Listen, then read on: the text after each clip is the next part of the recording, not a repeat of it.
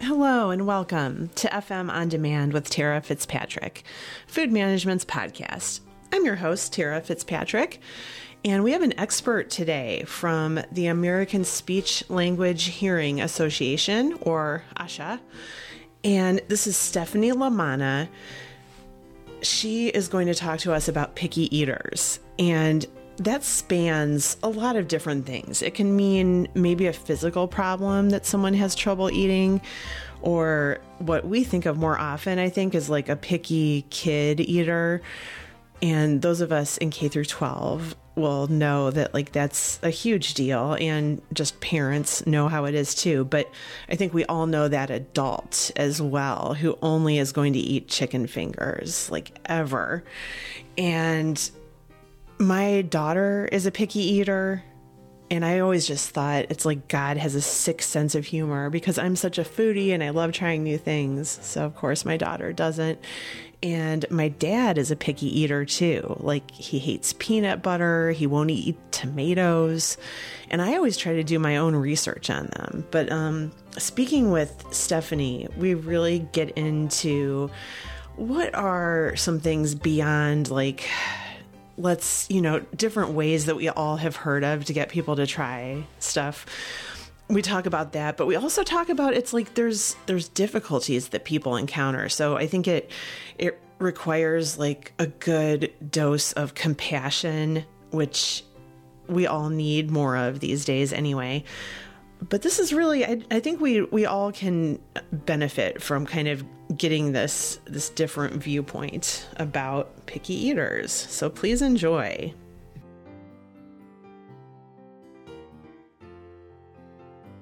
Hey stephanie welcome. Thank you for being here. Hey tara thank you so much for having me and before we get started, I wanted to talk a little bit about the American Speech Language Hearing Association because I think this is going to be interesting to so many of our listeners because the types of fields that they are in, um, not just healthcare, but definitely healthcare, um, but K through 12, college. I mean, I think this kind of like applies to a lot of different people in our readership. So tell us a little bit like, what is this association? What does it do?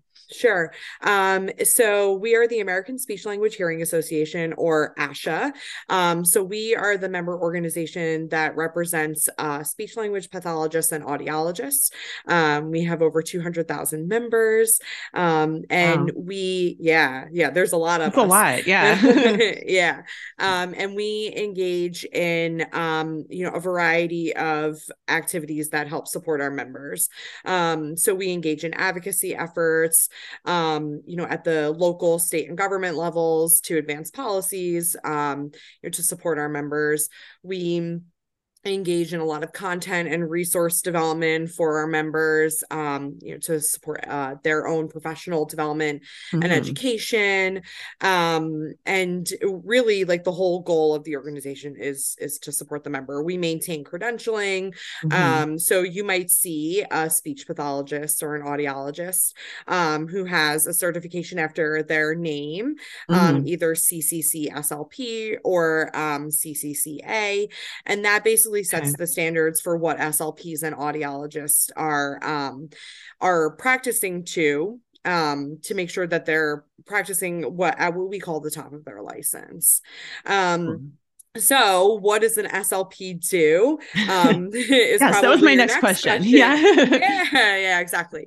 Um, so, I am a speech language pathologist, um, and we are the profession that um, helps um, people work on communication goals, um, feeding and swallowing, um, and any sort of speech language issues. Um, we can help with cognition, and we really treat um, across the entire age spectrum. So, yeah. Um, patients or clients or students mm-hmm. from birth mm-hmm. until um, geriatric age, which is really great. So um, this field is so big. Um, so you might be asking, like, what does an SLP do with a baby? Mm-hmm. and that's you know kind of where my um, my experience comes from. So um, I oh, so you were working with the little ones. Yeah, yeah. So my experience um, is mostly in the birth to three um, mm-hmm. age range and a, a, little bit older um, of that as well. But I mostly mm-hmm. focus on birth to three right now.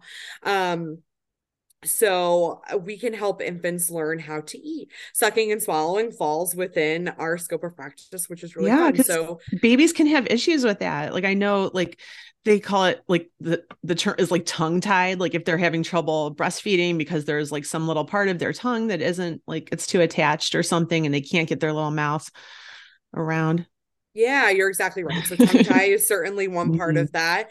Um, we work with a lot of premature or sick infants in a hospital. Oh, oh, my gosh, that's such important work. Oh my god. Yeah, it's really rewarding. So yeah. um, when infants are born early, they don't have all the connections in their brain that teach them about no. eating. Yeah. Breathing's really hard for them. Um, so that's one part of it. But we can also have newborns out in the community who were born full term who may have feeding issues because of a medical problem um, or um, you know they there might be something going on within their family um, mm-hmm. that makes eating just hard for them so we help support infants and their family um, as children start to get a little bit older we can also help toddlers and school age children learning um, how to move their mouths how yeah. to manage food in their mouths how to chew um, how to um, like and accept a variety of different mm-hmm. textures mm-hmm. and tastes. Um, so that's kind of where yeah. the the very general um, basis of what we do. For sure. And I'm not sure if I mentioned at the beginning, senior dining is also like a big category that I cover. And I know that they talk about dysphagia and there mm-hmm. are swallowing issues. There's different levels of foods that they they make for those folks. So I, I find myself covering that a lot. It's just it's really interesting, like the way that you can help people. And it it seems like ASHA is there to help people help people. Mm-hmm. so which I that's the great thing about kind of associations are there like we're here to support the people that are really doing some awesome work super yeah. cool I really love the way you put that. It's the organization to help people help people because we yeah. are a profession of helpers. Um for sure. Know, which is is so exciting to just be able to give back and so rewarding yes. to help families, especially with feeding and swallowing, right? Like mm. eating is not only something biological, mm-hmm. but think mm-hmm. about all the the cultural aspects yes. that are involved in it, the social aspects, mm-hmm. right? How hard and and how just um devastating would it yeah. be to you if you couldn't go out to dinner with your friends? When you can't participate in that it's yes that's i know that's why i love um covering and writing about food because there's so many intersections that that it comes to and and food justice and and things like that. Absolutely because it's yeah it's a sense of community. It's sort of like the original way that like we all get together and break bread. Yeah. And this kind of brings us into when i talk to people from all segments, there is always a segment of their population who they are feeding that are what we would call picky eaters. And I'm doing air quotes, picky yeah. eaters, because it kind of encompasses it, it could be a physical thing, but they just know that there's this group, they only want chicken fingers or they just like three things that they eat and there's adults that are this way too and my I, I don't want to get too sidetracked but my my own dad is a totally picky eater and he just turned 74. So he's, and I try to interview him because I'm curious about this and how does this sort of, because my daughter is a picky eater too. So I ask them questions. I'm like, about this particular item, what is it? that bothers you about it. Like my dad won't eat a tomato because he's like it might be like rotten inside. I don't know what it's it's the unexpected, but I guess my question is for your organization, like defining picky eaters, is there a division between like it's a sensory thing, they're a texture person, or is it like this is a disorder that somebody, you know what I mean? Like how how do you kind of approach that? Sure. So there's two different kind of ways that this goes a little bit. Um, you know, picky eating is certainly like a nice catch-all term to mm-hmm. use. Um, there's picky eating, and then there's what we would call problem feeding or a pediatric feeding disorder. So, okay. um, a pediatric feeding disorder is generally defined as um impaired oral intake or impaired eating that's Okay. not age appropriate um, Mhm. and is associated with a medical, nutritional, feeding skill, or psychosocial dysfunction. Um, so that's like a pretty big definition, Yeah. right? Um, and there's Mhm. lots of things that can go into what we would call a feeding disorder or problem feeding. Um, so we know that picky feeding is developmentally normal, right? Toddlers Mhm. asserting yeah. their independence and Yes. um you know Mhm. they're growing in other areas and and they like to control food um and most of the time Mhm. they grow out of it um once they reach school age or maybe a little bit beyond that but um there are children for whom it becomes problematic um, and it affects the family dynamic um, and that's that's i think the biggest piece of all of this like not only does um, feeding challenges impact the child right it can have a negative impact on their um, quality of life Mhm. um, you know they may not be able to engage with their peers the same way right. Yeah. Like um, at, in the school lunchroom. Like it's. yeah, Mhm. right, right. Like if their friends are eating something and they're choosing not to eat at all, and somebody pulls them out of the lunchroom, or Mhm. um, you know, going to a birthday party and Oh, yeah. They don't want it. It's like there's nothing here that I can eat or that I want to eat. My daughter does that all the time, like for Exactly. sure. Like Yeah. there's, I mean, Thanksgiving dinner, like she doesn't like it. And that's actually how I found out about you guys was an email that was like for holidays. Um, here's how you can you can help your child and when they're having feeding difficulties, like during meals. So just offering advice for that. And a lot of these, um, there was like there's some tips that have it, and I, I will put links to your organization in the Cool. show notes so people can check out more of this stuff. But um, it's like involve your child in the preparation. I know a lot of schools do this and are looking to do more of this, especially since we're getting out of the pandemic and more things can be like hands on, like having the school chef come and like say, "This is jicama, and here's here's what it is, and try it." So those, and I've heard of like for myself, I've done um for my daughter. I do a no thank you bite, like where it's like if you try something, like you can just try one bite and then you can say no thank you, but at least just try it. Sure. But I think it is for so many people, it's like a texture thing. And Yeah. yeah. and there's there's one on here I'm just reading through. It's like set expectations for others. It says, let grandparents, aunts, and uncles know that like we're handling our child's eating. This uh, you you don't have to like go off on our This is how kind of how I interpreted it. Like even if the child says ew or gross, and my daughter totally does that. And I'm like, oh, geez, don't. Uh. And we say stuff like, don't yuck my yum. And Yep. that I feel like that's a very good one where it's like, you don't need to vocalize. Like, but Yeah. just in terms, like, what have you guys been discovering are some other like kind of effective ways to like, I don't know, not necessarily fix this, but like help this person like be able to enjoy food a little bit more? Yeah, that's a really great question. So I I do want to like step it back a little bit and Oh, sure. explain um why this sort of Yeah. happens. Um so food it can vary a lot for kids, right? And we know that kids love predictability. We know that they love routine, right? They Mhm. thrive in Oh, yeah. routine. Um and think about a Dorito, right? Mhm. Kids love Yes. Dorito or chicken fingers you brought up Mhm. before.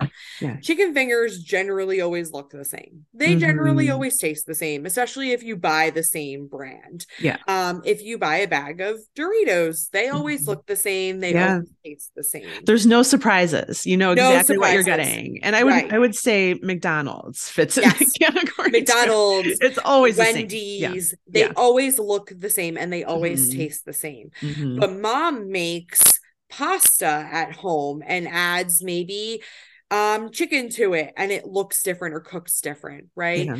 Yeah. um or it tastes different depending on what you add to your sauce Mhm. um if you make vegetables let's say you make sweet potatoes you can roast them Mhm. you can bake them you can make them french fries there are lots of different things Yeah. they don't always taste the same or look the same and Mm. that can be really um overwhelming for children. That's interesting. Yeah, it makes sense.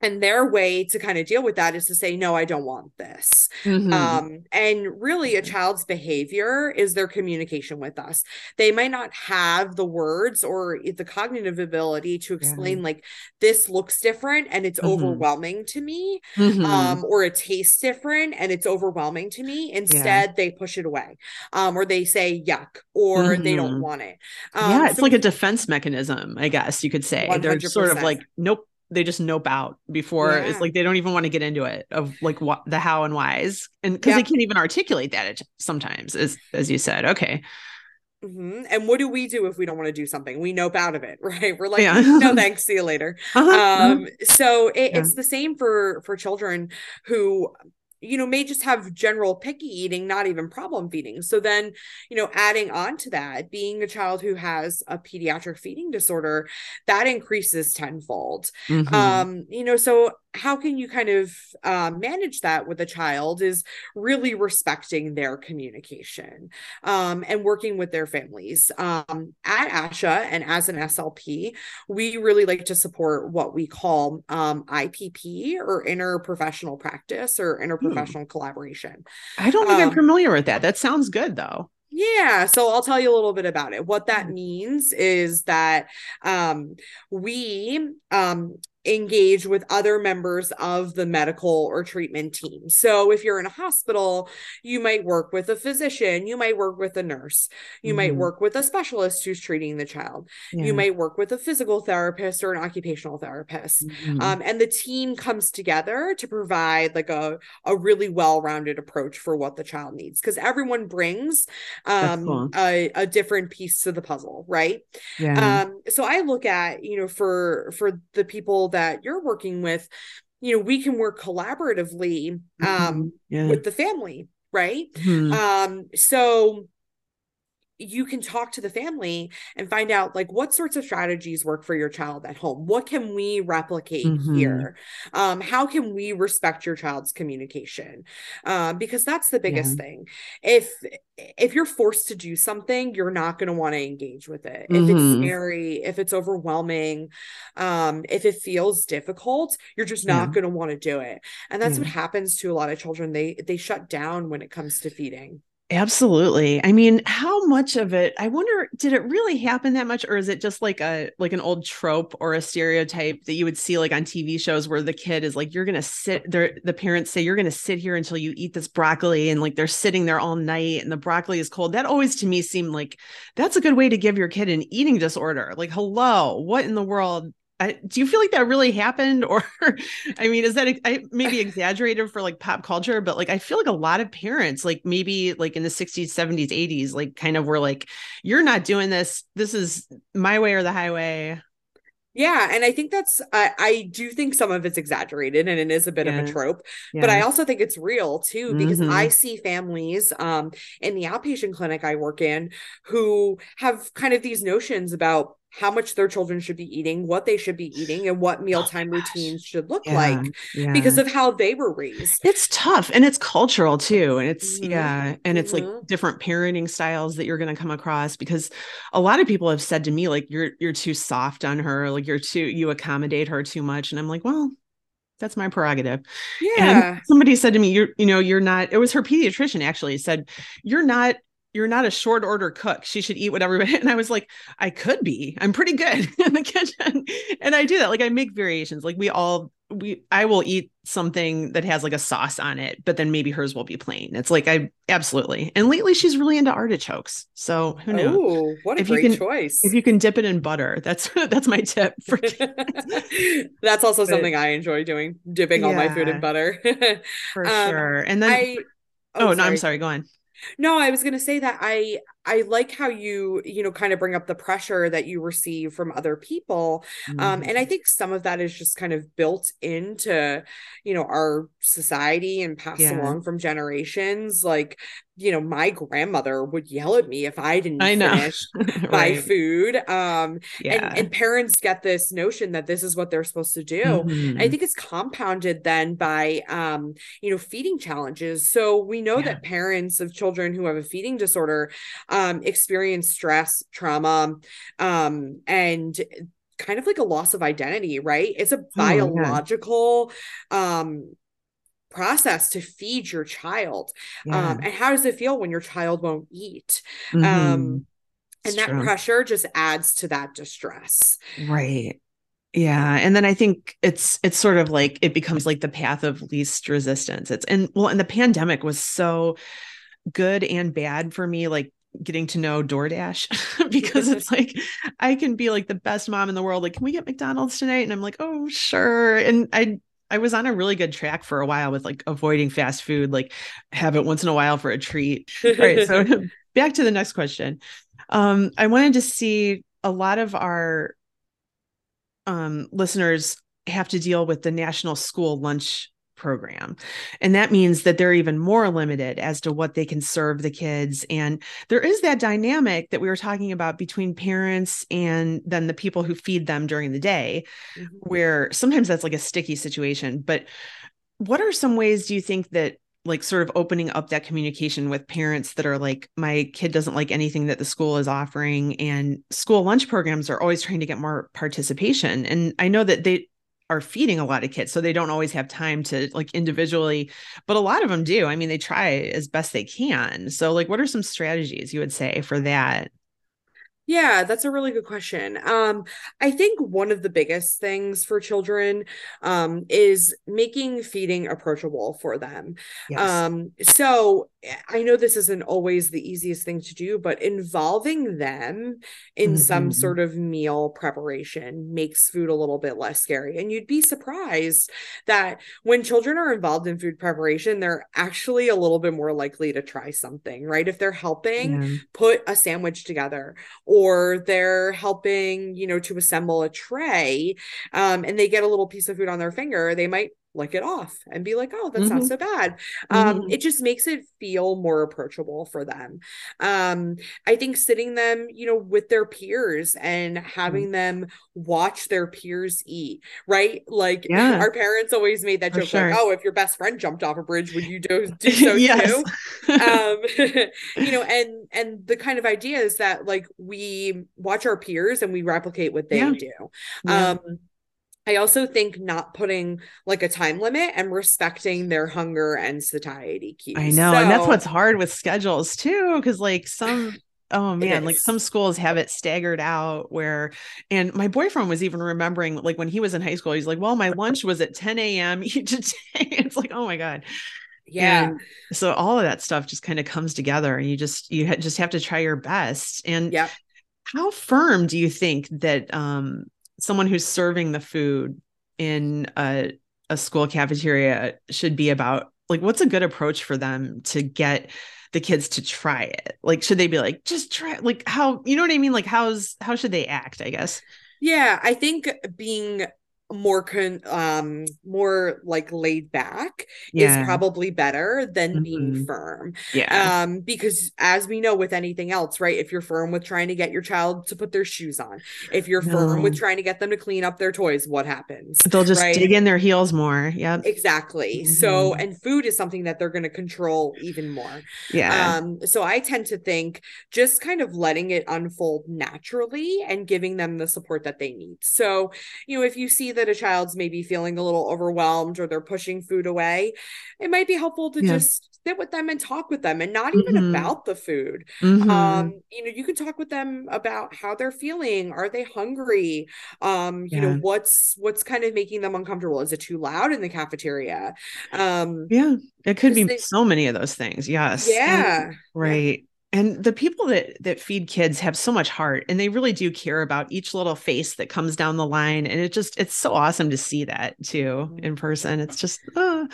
yeah and nobody like right we feel like if children don't eat they're going to lose weight they're going to suffer consequences of that, right? Like yeah. it always comes from a well-intentioned place. Yeah. Nobody's ever encouraging a child to eat because they want to hurt that child. No, no, you want them to be healthy and it's you yeah. want them to be healthy, right? Um, but sometimes, you know, being pushy about it and being mm-hmm. overly firm takes away the child's ability to control what's happening to them. Right. And we want to give we don't know all the time what's going on at home. Um, right? Right that child mm-hmm. may feel a mm-hmm. lot of oh, stress oh, sure. or anxiety oh, related yeah. to food um you know their mealtime routines might be different at home um so yeah. really respect um of yeah. their communication is the biggest thing i i would recommend um and also if there's concerns about the child not eating well at school mm. talk to their families yeah. and see you know what are they are they experiencing the same thing at home because it might be as simple as the child eats a big breakfast before they leave and they're yeah. just not hungry right I also feel it, like we don't have a great understanding of just how much a child should be eating. Um, mm-hmm. Um, and I'm not gonna, true. yeah, yeah, I'm not gonna, you know, make any descriptions about that because I'm not a dietitian. Mm-hmm. Um, but I think sometimes we feel like children should be eating as much as adults.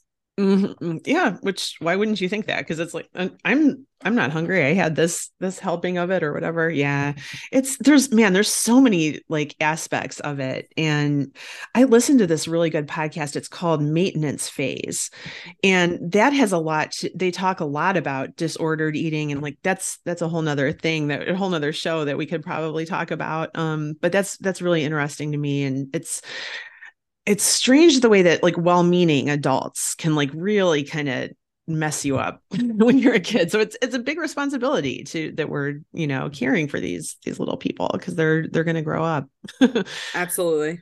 For sure. And i i wanted to ask you if there was like kind of any new research or case studies or things that like you guys have come across like that you're surprised by or that's interesting yeah there's a ton of research coming out in this area so this is um you know a relatively young area of our field and we're starting to mm-hmm. learn more about what we call responsive feeding or listening to the child's communication um, and there's a really great article that just came out in our um, special interest group number 13 so okay. that's the group um, that um their the special interest is swallowing or swallowing disorders. Okay. Um, and it's from June of 2022, and I can share the link with you. Um, that talks about pediatric feeding disorders and early intervention. Um, so early intervention is typically a state-funded program um, okay. that supports children with um with developmental needs um from age birth to three. And I really like this article because it really goes into um why responsive feeding is important and what a feeding uh, feeding a pediatric feeding disorder is yeah. um and the impact of feeding on children and families and i think you know even though oh, this, yeah i want to read this we'll definitely we'll put the we'll put the link down below for sure yeah absolutely um and i i like this paper because it really talks about with a lot of research um behind it on just the impact on the family and on the child and just mm-hmm. how much worry and frustration there is and um, mm-hmm. how routines are so long and difficult and how mm-hmm. that just mm-hmm. ripples throughout a child's life yeah. and, and, the family's life mm-hmm. um, and while this paper centers a little bit more on early intervention, I think it's applicable for all ages. It's a little technical, but it, it's very mm-hmm. easy to read and understand. Um, That's cool. Yeah, yeah. We can skim through it if there's or Google things if you don't know. What yeah. I love to yeah. read white papers. Yes. I feel so smart because if, if someone interrupts you, you're like, I'm reading a white paper. Excuse me. yeah. And but, no, that that sounds good for sure. I think the most important thing, you know, that comes out of this is that um children and parents don't get the opportunity to bond as well um, when yeah. feeding is really challenging and mm-hmm. how that mm-hmm. affects the rest of their relationships um, that's really like the most important takeaway to me yeah that that sounds good that that definitely is good research that that we want to keep up with and then and you need that research to make the policy change as you said like where this is a state funded thing it's like we need to learn more about this so you can get more resources behind it for yeah. sure yeah and we were talking before yeah. about you know well-intentioned adults and um one of my favorite lines from this paper is that um these feeding practices where we're like a little forceful or or overly firm um, mm-hmm. um are really counterproductive yeah. um and they undermine the child's trust in their parent yeah. and if they can't even trust their parent how are they going to trust other adults right right That's yeah, all very good points and lots of stuff that that we can do better at that we can delve into and and just keep learning more. So yeah. cool. Well, I definitely want to stay in touch with you. I hope that you'll come back again on the podcast and yeah, let's let's keep in touch. Yeah, thank you so much for this. This is um an area that's so important to me and something that I'm so passionate about, so I appreciate the opportunity to share. Absolutely. We appreciate you.